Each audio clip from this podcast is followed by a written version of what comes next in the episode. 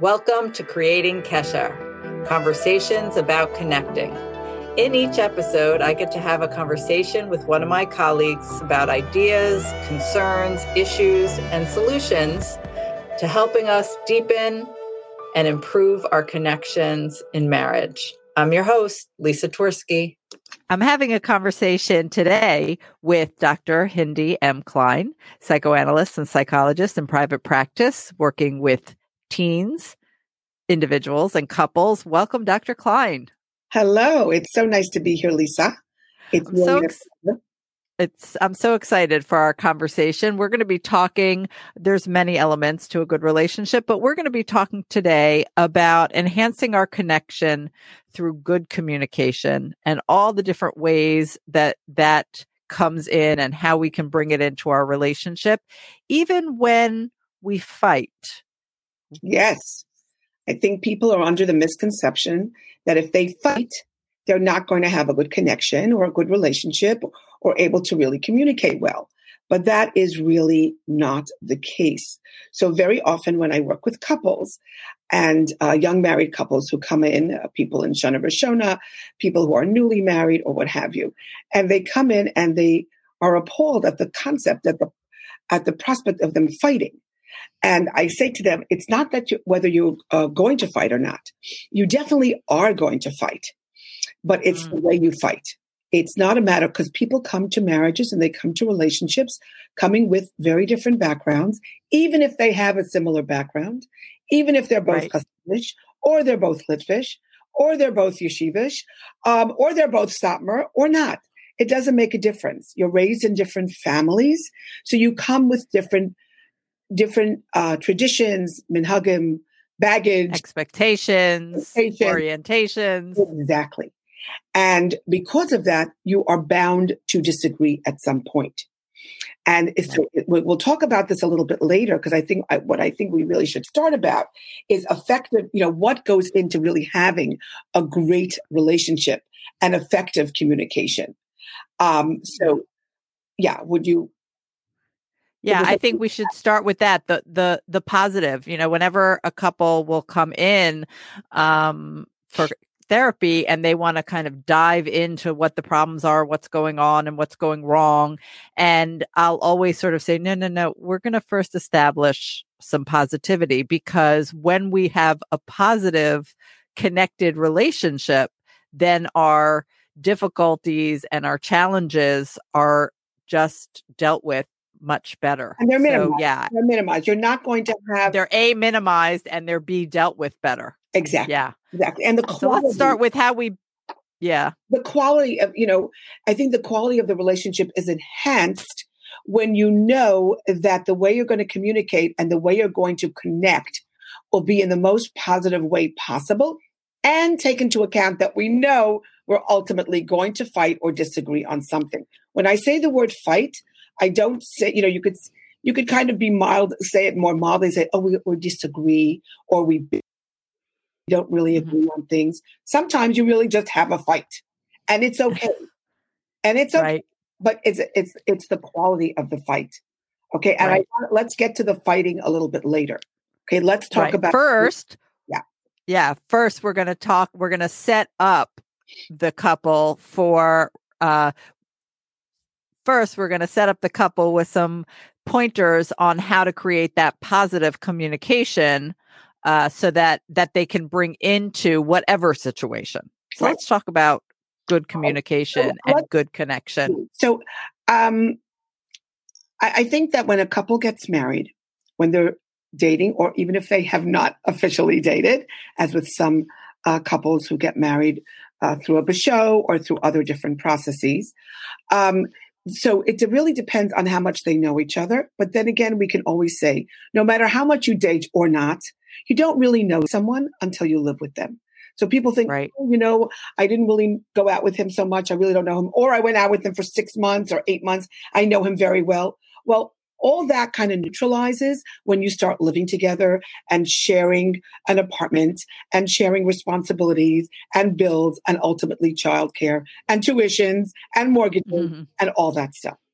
So I, I, I know I'm jumping ahead a little bit to later parts of marriage, but I think in the beginning there's always hope and there's always excitement and a feeling of you know this is going to be great. I'm going to have a great life. I'm going to have a partner who's going to love me and I'm going to love them and we're going to have a beautiful life together.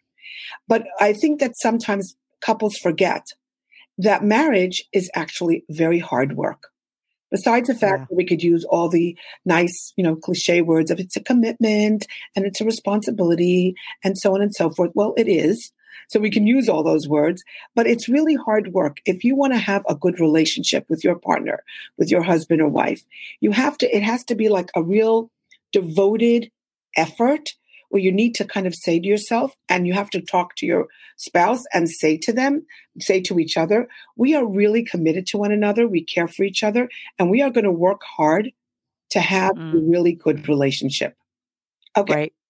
So, and yes. both have to be on that same page. Yes. You know, I think a lot of people think that the problems are when one or the other isn't interested in putting in that hard work. And of course, that makes even bigger problems if one or the other isn't interested or isn't able to put in that hard work. But what we need to emphasize is that even when both are interested, it's still it's still an effort. It's you know, it's not I, I'm not trying it's to, not passive. It's no. not passive. It's an active avoda. Right. It's a very active activity of saying to yourself every day when you get up in the morning and you turn to your partner and you say, Good morning, dearie, good morning, lovey, or just how are you this morning? It's a very active uh, statement commitment when you talk to one another and you try to talk to one another in a positive way, in a communicative way. And we'll get to that in a second. And in a way that is not sarcastic.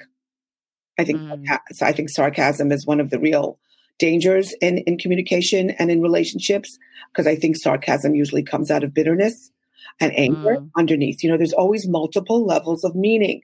So when something is happening, you could look at it at straight up in the surface level, but you could look also as what's going on. So the person could be sarcastic and maybe maybe be very funny, uh, but they're really not underneath. Very often is anger and bitterness, um, which is not a good thing. So, so, but to start off on a really positive note, there are certain things that I would want a couple to put into place to really put into place a nice connected way of relating.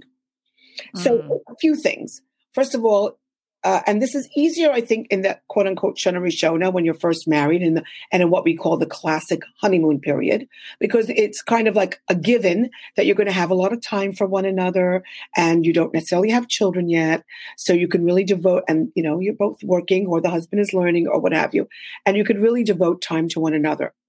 And you can maybe make that great foundation then so then when other challenges come, like the children and tuitions and the mortgage and everything else, you have such a beautiful, strong foundation that no matter what comes your way, uh, you know, family feuds, God forbid, illness, situation, pandemics, uh, mm-hmm. whatever, whatever comes your way, you will be able to handle it with love and respect and dignity. Um, so here's what I would recommend to young couples. Number one, yes. uh, yeah, no, yeah. Okay. Number I'm one. waiting for the list. Right. Yes. So it's not a very big list. I don't want to create a very big list because I want people to, first of all, you know, obviously you need to be, spend time. There, there has to be as much time as you can put aside to spend time with one another. So I mm-hmm. like two particular things. I like uh, what I call metaphorically sitting down at the kitchen table. What does that mean? I, and I tell this, by the way, not just to young couples. I tell this to older couples. I tell this mm-hmm. to any a couple that walks in for marital therapy, when you ask them, do you ever quote unquote sit down at the kitchen table? I'll explain what that means. And then look at me, who has time for that? So when I say sit down at the kitchen table, I mean every day, every day, find some time 10 minutes, 15 minutes, 20 minutes, a half an hour, an hour. Oh boy, uh, you know, a, mm-hmm. some time where you could sit together at your kitchen table, on the couch, in the rocker, uh, two rockers next to each other, um, outside on the porch on a nice summer night. Anytime that you could sit together uh, where you could um, uh, talk about anything. How was your day? What's the latest that's going on? Oh, here's what we need to talk about. Oh, you know what's coming up on our calendar. Oh, you know this is what we need to do. And even if it's even if it's concrete stuff, oh, you know what has to be done. And you know, you do this, I'll do that. And or you know, sharing a joke, sharing a story, gossiping about something, whatever it is. Just fi- talking about the children, obviously, talking about good things, hopefully, and sometimes not such good things. Uh, having time, giving yourself the space and the environment to have a disagreement or to talk things out. You know, obviously, you want to do this when it's as quiet as possible. Uh, if you have a lot of children around, try to find a time when the children are in bed or playing or whatever, because this could end up being a more privileged or private conversation. So you want to have that mm-hmm. space for it to be privileged and private. You don't want to have it with everybody crawling all over you and children overhearing things that maybe they shouldn't. So uh, you want to try to have private time and you want to have time, just plain old time. To time every day to connect. Time every day to connect and it could be about it could be about absolutely frivolous items and it could be about very important items it doesn't make a difference you just when you just sit down and have a chance to sit with your spouse your partner and just talk to them it's so nice it could be really a beautiful beautiful experience so that's one thing right. i like very much the mm-hmm. other thing that I like very much, which not all couples can do, especially as their families are growing and their responsibilities are growing, but I, I try to push for this, and that is date night. Mm. Date night is really, really important. Okay? okay. Um, because it's kind of an extension of sitting down at the kitchen table.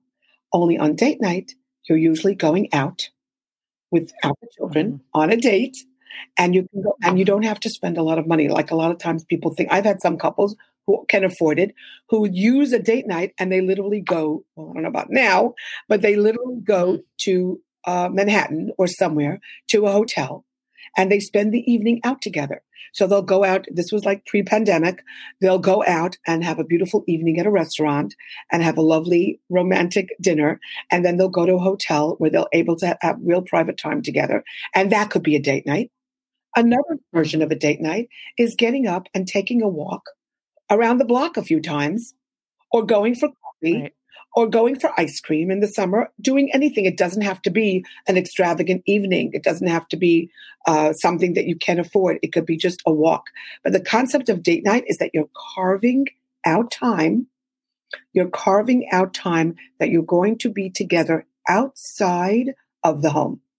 Okay. And and can you because I think that a lot of people hear date night, date night, date night idea, and I don't know that they all understand. They all understand that date night is different than sitting at the kitchen table or that general concept, but I'm not sure people really get why it's above and beyond I could sit at the table like I can sit on the park bench. What's the difference? I think it's important to sort of, for the people who are going, what do I need it for? Why do I got to do that for? Um, can you give us a little two minutes on why? Yeah. What's what's the difference? Well, when you think about it, when you are sitting at the kitchen table, you're having, a, and you could be having a lovely conversation, but there's all these possibilities of interference, right? The phone could mm-hmm. ring. Although, by the way, I have to say, when you have your sitting at the kitchen table or when you have your date date night.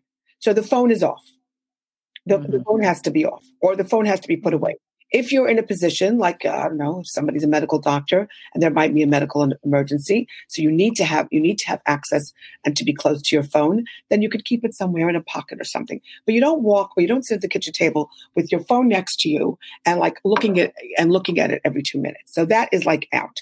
And even when you're going out, you put your phone away and you only use it. You know, if, if you leave your kids and you're obviously thinking maybe the babysitter, right. something like that. Okay, but otherwise, no phones. Okay. Uh, and I think the reason that's different, there could be all various forms of interference, even if it's not the phones, the children or distractions or whatever.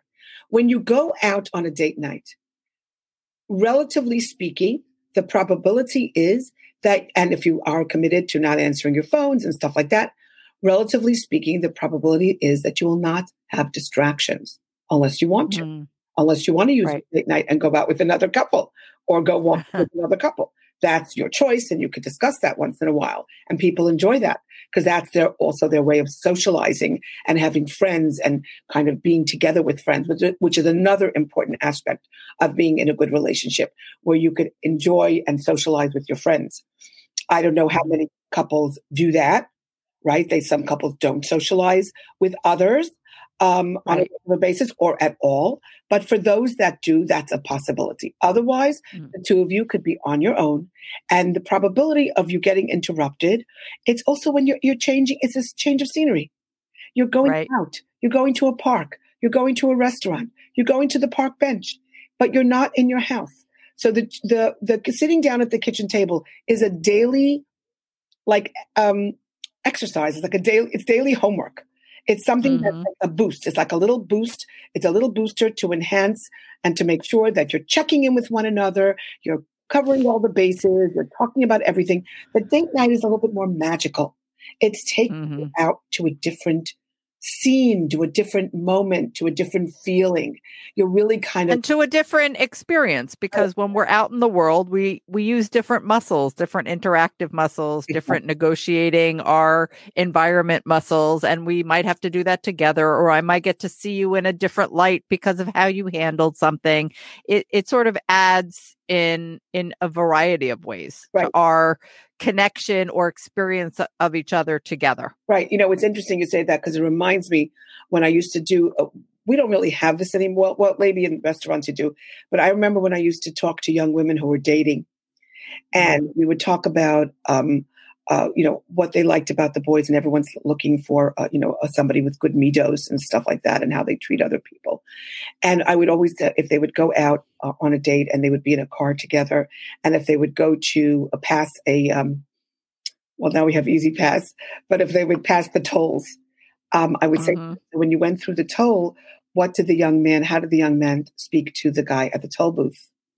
Oh, he was so disgusting. Mm-hmm. He was rude. He just, you know, give me my change or whatever it was. Those days now mm-hmm. we don't have that anymore as a as right. uh, as a um, sometimes they would go and the young lady would check her coat in a coat room, and the guy, the gentleman, would get you know the coat for her or something like that.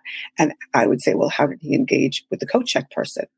oh, they were so mm-hmm. kind. They left a tip. They spoke so politely. Or, well, you know, they were very dismissive. And they, so you see the person not only in how they relate to you, which, you know, usually you want to try to relate to the person you're with, you know, want to put your best foot forward. But then you sometimes get that little moment, that little hint of, well, what's he really like? Or what's she right. really like? And you get mm-hmm. that little moments of when they're interacting. Or so when the couple goes out to a restaurant, how does the gentleman or the woman for that matter interact with the waiter? Are they polite? Right. Do they ask nicely? Mm. Or are they demanding and, and rough? So right. it's really like kind of like kavod habrios. How are you mm-hmm. with your fellow man? And that's a right. very important aspect between man and other because it will always trickle down to man and wife and wife and man and couple. Right. So, yeah. uh, and so that is true, So You'll see each other in a different light because you'll be in a different environment, and you'll learn certain things about your partner that some of the some of the things you may love and some of the mm-hmm. you may not love, and then it's something that you might even want to have a conversation about it. Could you imagine right. if you went out to a restaurant with your spouse and you found that your spouse was very rude to the waiter in the restaurant? Mm-hmm. Now, I know everybody, pretty much everybody goes out to restaurants, right? Pretty much across the boards. Uh, you know, not everyone, but even in the Hasidic communities, uh, there are many people that go out to restaurants. And you want to see how they interact with either people they meet in the restaurant or waiters or maitre d's or whomever. And what happens?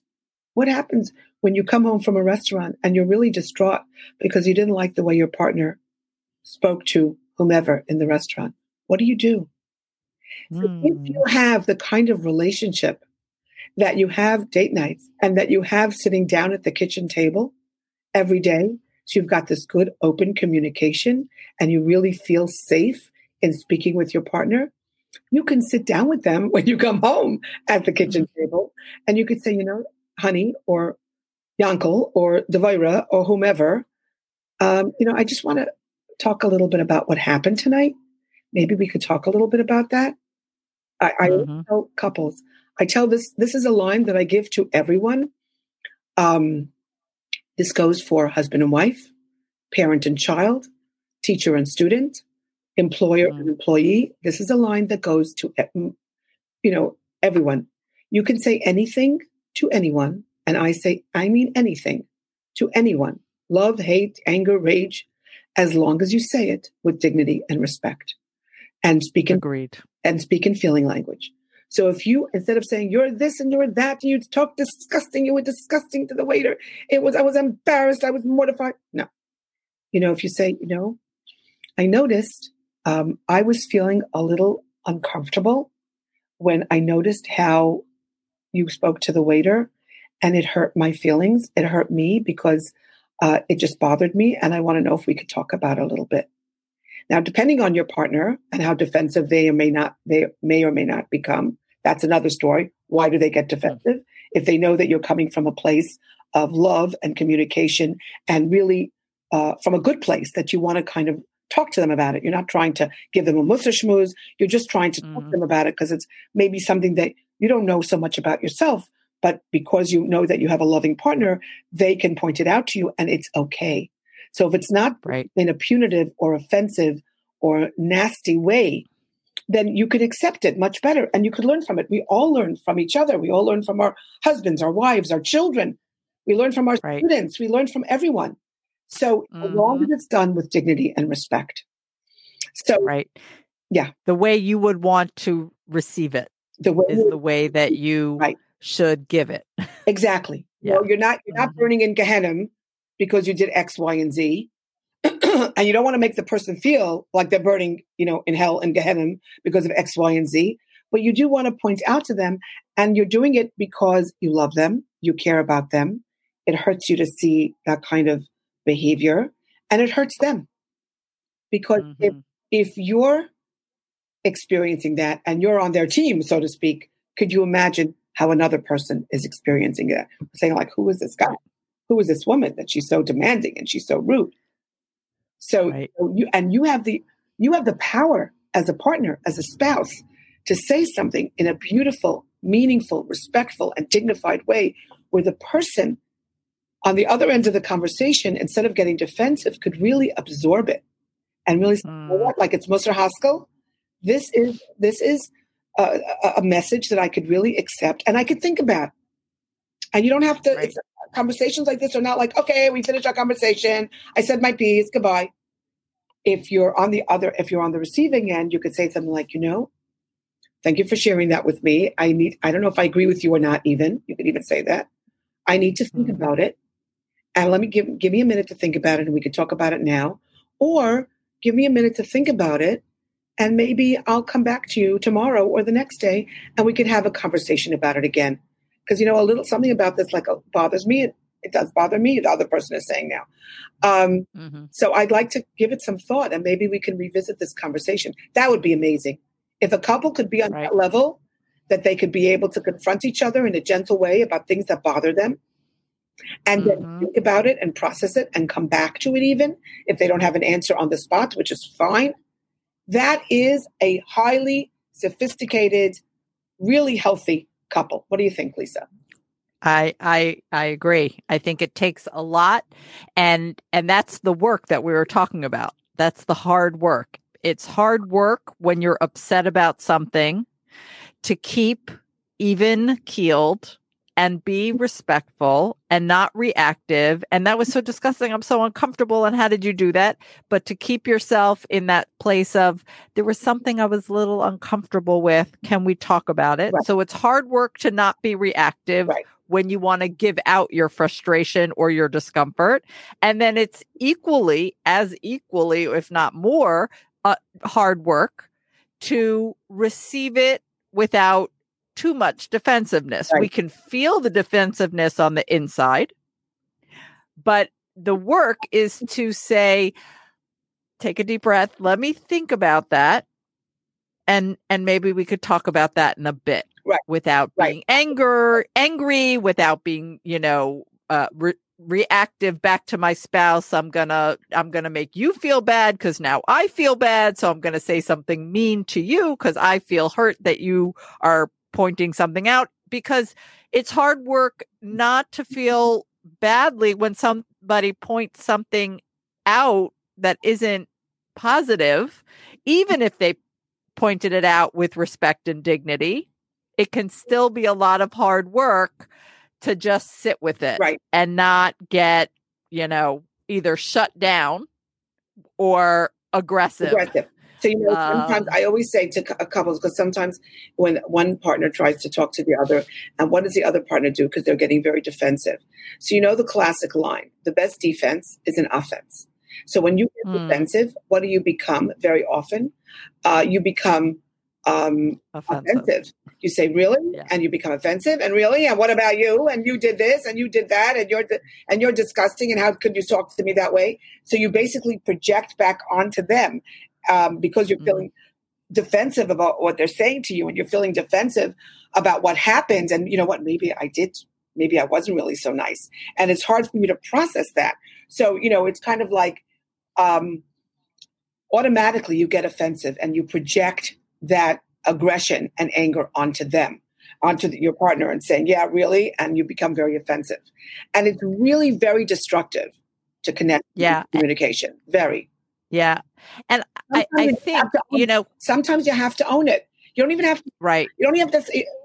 If your if your wife or husband is having that kind of conversation with you, she's not even asking. He or she are not. Is not. They're not even asking for an apology. If anything, the apology is to the waiter. In the rest, Right. it's not to me. You know, it, or it's not to the husband. It's just an understanding that we understand each other, that we can communicate and we can notice things about one another and talk about them. With the the mission is for to kind of number one that the person should be knowledgeable and uh, cognizant of it, and then they could reflect on it and maybe hopefully work on themselves. And also, it's think of the connection that you have with a partner and with a spouse when you can have that kind of conversation. Just Right. without getting offensive, defensive. Uh, you know, uh, oh my God, how could you talk like that to me? I thought you loved me. I love that line. I thought you loved me. How can you say that to me? Well, because I love you, I'm saying that to you. Right. Well, I think that Yeah. I think that that goes back to where you started, which is that you say to couples, not if you fight, when you fight. right, Meaning that, you know, you were saying how couples come into marriage and I'm going to love this person completely, totally, and always, and they're going to love me completely, totally, and always. And hopefully that's true. But what comes along with that is this sort of wish or, or hope that not only are we going to love each other totally and completely, but we're going to be in that do no wrong space.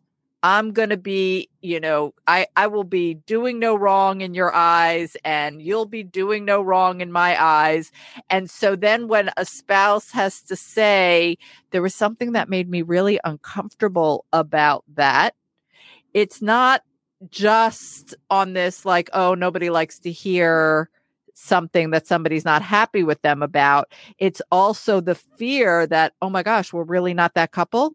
We're, we're really not, you know, like Yeah, we're really completely and totally it's like yeah, positive in every positive way and and you think only good thoughts and we never have a fight and and so when you orient a couple and hopefully this this uh, podcast helps orient also in general when you orient a couple that that's not realistic that you'll Right. do no wrong and Right. that you'll have no fights and that you'll have this perfect you know batting a thousand track record with your spouse. There are going to be things that doesn't have to mean that they love you any less or respect you any less because there are things that they wish were different a bit here and there. So I always, when I start working with couples, I always start out by saying, um, you know, we talk about the three C's of marriage, which is something that I think I adopted years ago from a, uh, um, a training that I took with uh, a um, gentleman by the name of Howard Markman, who does a lot of these prep programs for marital work. Um, and uh, it's called like the three C's of marriage. So the three C's, what are the three C's of marriage? So communication, which we're talking about right now, compromise, you know, how one couples have to compromise on everything from everything to everything, right? Right. Where they're going to live, where they're going to send their kids to yeshiva, how they're going to dress, um, you know, where they're going to go on vacation, where are they going to the bungalow colony, which bungalow Mm. colony are they choosing? Uh, Are they going to the bungalow colony? are colony? they going Right. to the bungalow colony? And on and on and on. Uh, so c- compromise is very, very important.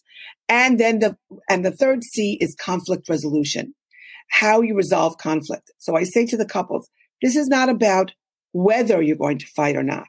It's about how you're going to fight because you're mm-hmm. definitely going to fight. Oh no, we don't fight, especially the young couples. Oh no, we don't fight. We're so happy with one another. We just have a little glitch here and there, but we don't really fight.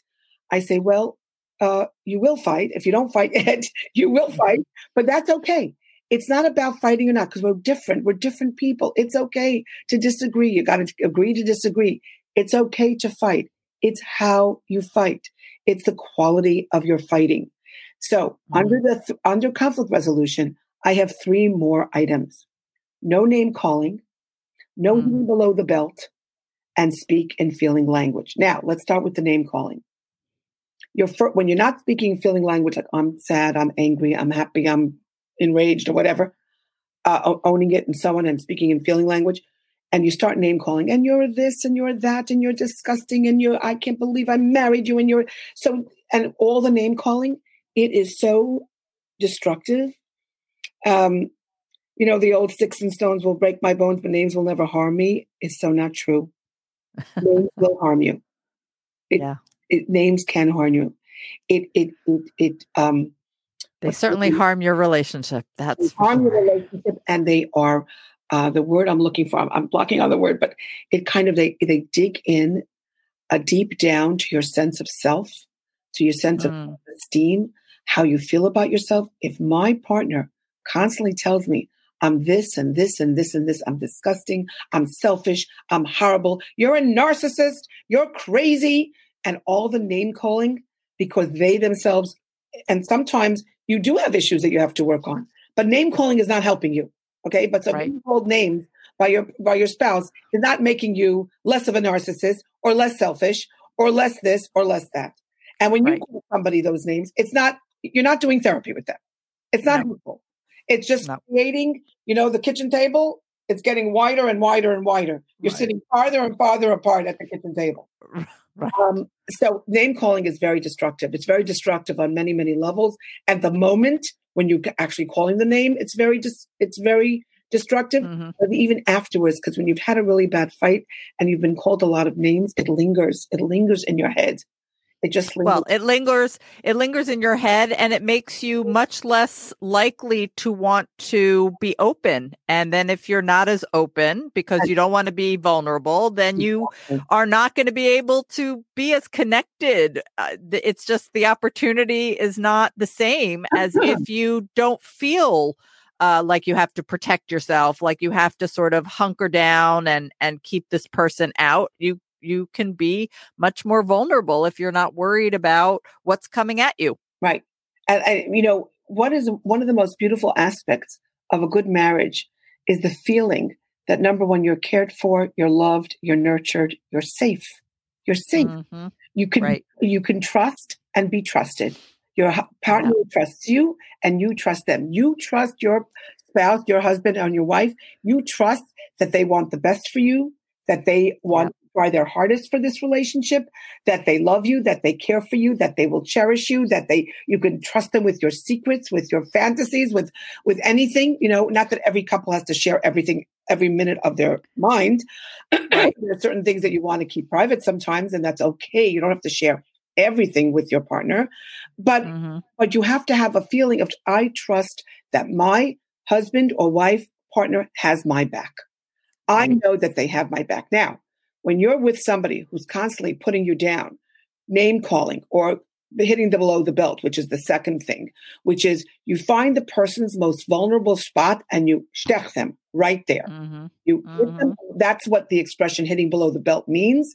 It means that you're hitting them below the belt, meaning that mm-hmm. you're finding a very vulnerable place and you're attacking them at that place. So if you know that they have, um, you know, uh, if you know that your wife uh, has a weight problem and you know that she's constantly worried about her weight and that she feels fat and ugly all the time and you call mm-hmm. her you know oh you have such a hard time losing weight. You know you're not really very attractive and you're and and you start doing that. That is you know that's just one example and there are many many examples i'm sure that everyone can think of. When you hit below the belt and you go for that person's vulnerable spot where you know that, the, you know, or uh, they, you attack um, their, uh, you attack their family member, you know, you know that they have whatever, uh, uh um, a mother or a father or a sibling or who knows that is, um, I don't know, unstable. And you know that it's a very, very painful uh, issue for your partner. And you say, and look at you, your family's crazy and they're this and they're that. All right. these types of things are like hitting below the belt. You know, mm-hmm. and, the, and and I don't think that anyone thinks any communication is happening in that space where you're hitting below the belt. Nobody really thinks that any communication is happening there. That's just about, you know, getting back at you for some perceived or real um, injury. And there's no communication there. There's no project productive communication there. The bottom line is is that I'm doing it because I'm angry and I'm getting back at you. Right. But there's a steep price to pay in your future relationship for taking that kind of revenge or letting off that kind of steam. And that's what people need to understand. I don't think anybody's confused about whether you're winning an argument or you're, you know, getting somebody to open their eyes by hitting them below the belt everyone knows that's just about being angry and hurting you back. And, and but you know at what cost? Right. At what cost? And you should know that, you know, in the beginning, so you'll have a fight and things will be said that are unpleasant and right name calling, getting below the belt, and you'll feel wounded and you'll feel upset and you'll, you know, you'll cry or you'll be, or you'll be in and you'll be upset and, you know, okay, so then you'll get over it. You know, I, I was having a bad day. He was having a bad day. She was having a bad day. Fine. But if this becomes a chronic element in your marriage, where you don't have the open and honest and trusting communication, where you don't have the sitting at the kitchen table, where you don't have speaking and feeling language, I'm feeling this, I'm feeling that, when you know, or owning your feelings um, and not attacking, when you don't have the date night, when you don't have all the beautiful positive elements, and all you have, or or it's weighed, you weigh it right, and you have much more in the negative hitting below the belt and and and name calling than you do the positive sitting at the kitchen table and date night and other ways of, of positive communication moments.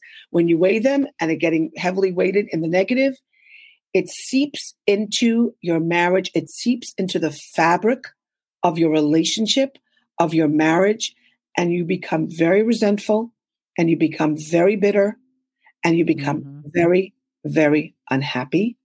And ultimately, if for whatever reason you cannot get out of your marriage or you won't get out of your marriage because you do on some level want to stay married. So instead of feeling, wow, I have a trusted partner, a loving, trusted, fun, we could have a great time type of thing partner, I have this enemy mm. who I'm sleeping in my bedroom. Like, who are you? Like, go away from me. And that's not the best way to have a relationship. Right. So it pays, like we said in the very beginning, to work really hard on your relationship and do all this stuff. Set aside time, no cell phones, um, walking, talking, kitchen table, anywhere, so that you could have that connection. It just, it's just important. Right. And to do the work on yourself that when you're hurt by something, or when you're hurt by something they did to somebody else or hurt by something your spouse did to you that you need to talk about, either which way, that you work on yourself to refrain from the name calling, from the hitting below the belt, and you work on communicating with that, owning the feeling and speaking and feeling language and sharing from a respectful and non-demeaning right respectful place. dignified dignified, dignified thank you. I use those words all the time. You could say it could be anybody as long as it you can take in respect and can i just say one other thing lisa i want to say one other thing yeah. sometimes people come to the marriage and they coming with their own like we say their own peklach their own baggage uh, mm-hmm. because there might have been traumas in their family there might have been issues of abuse in their family. There might have been other traumas, deaths in the family, and they already come to the marriage with their own issues. So then I would say, whether it's the man or the woman, the husband or the wife, I would say really strong recommendation. And Lisa, you could comment on that, I'm sure. Go for therapy. Go mm. for therapy. It's good to go for therapy. It's brave. It's courageous. If you know that you're coming into a relationship that you want to have a good, loving, trusting relationship, but you know you have your own issues. You know you tend to get anxious. You know you sometimes tend to get depressed. You know that you sometimes have flashbacks of certain memories that are painful. It's okay. No one is faulting you. You're fine. Just go for help. Tell your spouse, I need to go for help. And it's okay. Hopefully, hopefully they will be responsive to that, encouraging of that, supporting of that. And they'll say, sure, I want a good marriage. I want to have a good life with you. Whatever it takes, honey, whatever it takes, go for right. help. We'll go, you go alone. I'll go alone. We'll go together. Sometimes I see a couples and I say, you're not ready for couples therapy. You need to be in your own treatment first. You go to your therapist, you go to your therapist, and eventually we'll start marital therapy when you've shored up and built up and become stronger. And then you could really work on that excellent communication and relationship. Sometimes people come into a marriage and they're not ready for it. Nowadays, right. I think, uh, Lisa, you know, your thoughts on this. Nowadays, I think people are much more amenable to therapy. Many more people mm-hmm. from all types are going yeah. into therapy because they realize that they need to be in therapy for whatever reason before mm-hmm. marriage, after marriage, during marriage, whatever. They need to be in therapy and it's good for the marriage. It's good for them. Right. I and I would just add one piece to that. I agree with everything you said. Obviously, I would uh, I would add one piece along the lines of your, you know, being respectful is that sometimes those traumas or that history that someone's coming into marriage with and which necessitates therapy is something that they only discover is challenging to them. They might have, in theory, said, Oh, I come from a difficult home or I come from a difficult history. Maybe I need therapy. I don't know. Maybe, maybe not. Who knows? Um, but they, it didn't really manifest until they were married. And then maybe they do see where their difficulty is, or maybe it's only their spouse who sees where their difficulty is. But it can be a very sensitive topic that now that I'm married, I need therapy.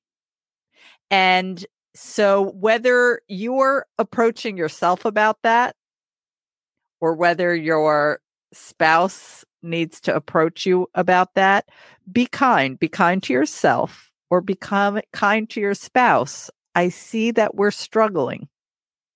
I see that we're having issues let's go figure out where and how we need to get help about this. Not because you're, cra- you know, this goes back to what you're saying about the name calling. Because of your crazy mother, because of your crazy father, you're like this and you need help. And I don't know why you didn't get help before you're mad, but you need, you know. So it's not you need work. to be kind. Right. You, you need to be kind and and be kind to yourself. If you're seeing that you're struggling in your marriage and you kind of know that it's about your history, don't avoid therapy because then it means I have a problem. Then I means I have an issues. Then it means it's all my fault. Be proud that you're willing to face it and do something about it. And I think, I think get it done. Because a lot of times people will look at going into therapy as okay, what's wrong with me? I'm crazy. I need to go into therapy. I say to, and I say this sincerely, you know, uh, I, we can say that we're a little bit no nogea badava because we're therapists, right. but right. I really do feel this very strongly that if you are able to say, I've had traumas in my life, life, or even I've, not traumas, challenges in my life, and I know that it's going to affect uh, my communication or my marriage or you even before you're married or, or, or, after you're married. I know that this is challenging because you have to understand. We talk about triggers, right, Lisa? We talk about triggers. Mm-hmm. So sometimes, as you said before, you get married not realizing that such and such and such, whatever that you had in your childhood with your mother or your father or a sibling, or uh, sometimes it's more dramatic, sometimes it's more traumatic. Um, some uh, things that, oh, you know, this is not going to affect me in my marriage. I'll be fine. And then you get into marriage, and whatever's been repressed, I mean, that your conscious mind pushes it down because your conscious mind doesn't want to deal with it. And it pushes mm-hmm. it into what we call the unconscious. And you're not even aware that these, that you, you don't even remember a lot of the stuff that happened maybe when you were young. And all of a sudden you get married and you're in a relationship that has closeness, that has intimacy, that has all different aspects of, of, uh, of a relationship that might trigger certain things that happen to you when you were younger with a parent or with a sibling or something or with a mm-hmm. classmate. You know, you were bullied by your friend. You know, I always say the seventh grade is the worst, especially for girls. Girls mm-hmm. have, you know, the groups and the cliques and the this because, you know, during puberty for girls and they become all uh, hormonal and, you know, the group is really important and friendships. And if they're bullied and or rejected during that time period of sixth through eighth grade, for many young girls, it's very traumatic. And that mm-hmm. a lot of their self concept comes from, you know, I remember when I was a kid in, in, in, eighth grade, seventh grade, or in high school, and I had no friends and I never thought I was worth anything. You take this, but now I'm happy because I'm married. Well, guess what? Something triggers you up when you have a fight with your husband, and all of a sudden, those memories of being rejected or abandoned or not treated nicely or not, you know, having a good friend or having a fight with parents or whatever, it all comes flooding back and right. things that you don't even think about anymore come flooding back because of the intensity and the intimacy of the marital relationship. And it's right. not even about your spouse. Sometimes it's about memories that you have that are very mm-hmm. traumatizing. And that's why we see a lot of issues that happen in marriages when the um, individuals, man, male or female, have been compromised traumatically during their childhood. And I think that what we can say generally to sum up is that these are sort of the the hints and the tools and the awarenesses that if you mm. can utilize them to do the work that we've been talking about to improve build and improve your communication and your connection and your marriage and deal with whatever challenges then great. If the self-help books work if listening to podcasts work if listening to lectures work great but if you find yourself continuing to struggle and you're not really sure, is it me? Is it my spouse? Is it our interaction that needs to be dealt with on the next level of care? It's, it's just not helping to do the layperson thing, the lecture, the book reading, it's not enough. I need to go to the next level of care. If you're not sure, is it for me individually? Is it for us as a couple? You can have a conver- consultation with the therapist. They'll they'll do an assessment and figure that out. You don't have to wait to go for help until you figure out is it me? Is it he? Is it she? Is it we? Right. So you can, there are one, you know, wonderful therapists out there. Uh, there are many resources that you could turn to. I know many people call Relief, um, mm-hmm. you know, for resources. Many people call Amudim for resources. Yeah. There are many resources out there that you yeah. could call and you know anonymously and get really good names. Um, right. The main thing is is that if you're struggling, if these tips and and skills and awarenesses don't help and you're struggling, mm-hmm. don't just sit with it go to the next step because it's worth it to set your marriage on track if it can be set on track because so many things are linked to the happiness in in of a good marriage health and children and uh you know just fulfillment in life and accomplishments are associated with happy and healthy um and happy, that's our goal right? When you're in a happy, healthy marriage, not only do you glow and blossom and your husband, wife glows and blossom, you see it in your kids. Well, this was really great. I really appreciate your Love time. It. Love doing Dr. This. Klein. Well, Lisa, you were always a pleasure to have a conversation with. always pleasure to talk. As are you. Um, and I really appreciate the time and the effort and the thought that you put into this. I think you gave everybody a lot to think about and right. hopefully use to right. create better, deeper connection. Connection. Right. Always think of that word. Keep that word in your mind connection. Positive and meaningful connection. Yep. So thanks. Thank you. Take care. And don't forget to have your question or idea for a show addressed. Email me at creatingkesher at gmail.com.